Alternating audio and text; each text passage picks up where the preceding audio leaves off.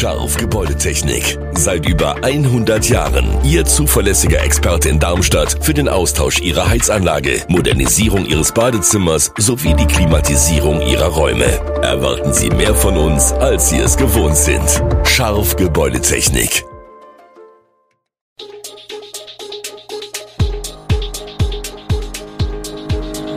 Gude, unser morgendliches News Update. Das Wichtigste aus Südhessen für Sie im Überblick. Guten Morgen aus Darmstadt an diesem 23. August. Vier Personen werden bei einem Fettbrand in Kranichstein verletzt. Seeheim-Jugendheim liegt bei Grundsteuer an der Spitze und macht Werbung für Süßigkeiten unsere Kinder dick. Das und mehr gibt es bei uns im Podcast. Brennendes Fett hat in Darmstadt-Kranichstein mutmaßlich für einen Notfall gesorgt. Der Feuerwehr wurde am späten Dienstagabend ein Küchenbrand im sechsten Stock eines Wohnhochhauses gemeldet. Das Feuer konnte nach Angaben der Polizei schnell gelöscht werden. Die vier Familienmitglieder, die die Wohnung beim Antreffen der Einsatzkräfte bereits verlassen hatten, wurden leicht verletzt, weil sie Rauchgas eingeatmet hatten. Sie wurden vor Ort ärztlich versorgt. Nach vorläufigen Erkenntnissen geriet in der Küche beim Kochen Fett in Brand. Das betroffene sechste Stockwerk war beim Eintreffen der Polizei bereits geräumt, die anderen der insgesamt rund 180 Bewohner des Hauses konnten in ihren Wohnungen bleiben. Für sie bestand laut Polizei keine Gefahr. Die Wohnung kann aktuell noch nicht betreten werden. Die Bewohner kommen bei Verwandten und Bekannten unter. Darmstadts Kitas stehen vor einem Problem, ein akuter Mangel an Erzieherinnen und Fachkräften. Sozialdezernentin Barbara Akdenis, Grüne, betont, dass dies nicht nur ein lokales, sondern ein bundesweites Problem darstellt. Trotz Bemühungen, neue Kitas zu bauen und damit Kapazitäten für die Kinderbetreuung zu schaffen, bleibt die Personalsituation prekär. Bei den U3-Plätzen fehlt es besonders, nur 2125 Plätze für 4534 Kinder. Bei den Ü3-Plätzen gibt es dagegen einen Überschuss an Plätzen, jedoch kann nicht jeder aufgrund von Personalmangel genutzt werden. Michael Müller-Möscheid vom Evangelischen Dekanat Darmstadt-Stadt stellt klar, gute Arbeitsbedingungen sind entscheidend. Stress und physische Belastungen in Kitas könnten dazu führen, dass Personal abspringt. Geld ist laut Akdenis nicht das Hauptproblem, denn die Bezahlung in Darmstadt ist attraktiv. Was zählt, sind Fortbildungen und bessere Arbeitsbedingungen. Ein neues Strategiepapier gegen den Fachkräftemangel steht kurz vor der Vollendung, wobei eine kooperative Zusammenarbeit zwischen verschiedenen Trägern im Fokus steht. Die hessenweit kräftigste zusätzliche Steuerbelastung müssen die Bürgerinnen und Bürger in Seeheim-Jugendheim verkraften.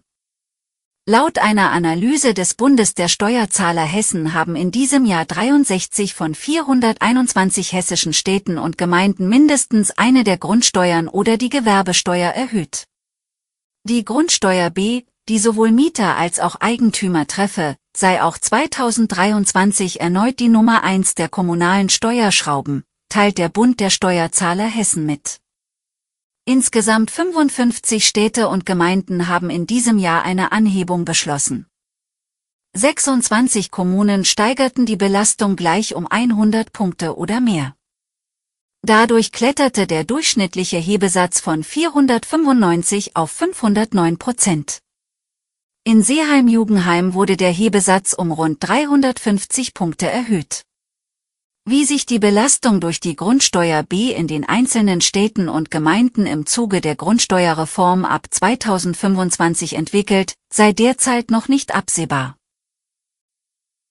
Blitzrekord im Rhein-Main-Gebiet, am 16. August zuckte es 25.289 Mal, der höchste Wert seit zehn Jahren. Das bestätigt die Siemens AG mit ihrem Blitzortungssystem Blitz, das europaweit 155 Messstationen nutzt. Hessens Blitz-Champion 2022 ist der Odenwaldkreis mit 608 Einschlägen, gefolgt vom Kreis Bergstraße mit 497 und Darmstadt mit 107. Meteorologisch sei der Odenwald nicht prädestiniert für Blitze, erklärt Andreas Friedrich vom Deutschen Wetterdienst. Der Odenwaldkreis wird als minimal auffällig eingestuft. Konkrete Schäden, die zu größeren Feuerwehreinsätzen geführt hätten, seien nicht bekannt, dennoch sei die Region gut vorbereitet.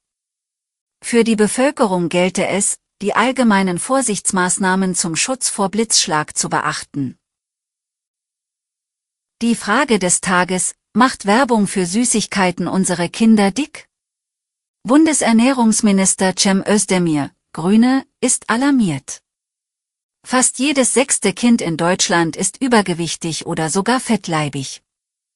Als Antwort darauf hat Özdemir das Kinderlebensmittelwerbungsgesetz, kurz KLWG, vorgeschlagen. Seine Idee, ein Werbeverbot für ungesunde Lebensmittel wie Schokoriegel, Chips und Cola, insbesondere in der Nähe von Kindern.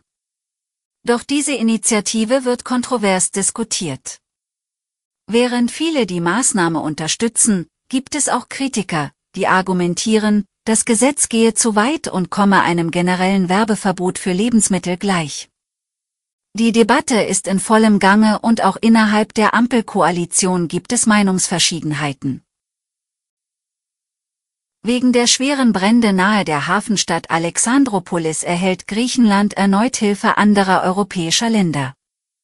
Um die Brände zu bekämpfen, sei weitere Hilfe auf dem Weg, postete am Dienstagmorgen EU-Kommissar Janez Lenacic, der für Krisenmanagement zuständige EU-Kommissar, auf der Online-Plattform X, zusätzlich zu zwei Löschflugzeugen aus Zypern und Feuerwehrleuten aus Rumänien sind fünf weitere Flugzeuge und ein Hubschrauber sowie zusätzliche Feuerwehrleute auf dem Weg, schrieb er. Die Hilfe kommt demnach aus Deutschland, Kroatien, Schweden und Tschechien.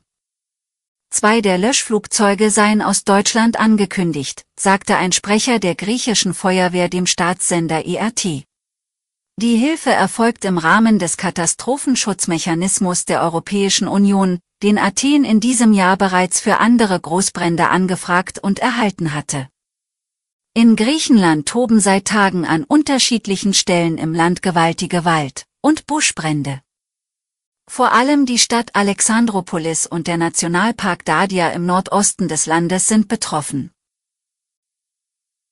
Alle Infos zu diesen Themen und noch viel mehr finden Sie stets aktuell auf echo-online.de. Gute Südhessen ist eine Produktion der VAM von Allgemeiner Zeitung, Wiesbadener Kurier, Echo Online und Mittelhessen.de. Redaktion und Produktion die NewsmanagerInnen der VAM. Ihr erreicht uns per Mail an audio.vm.de.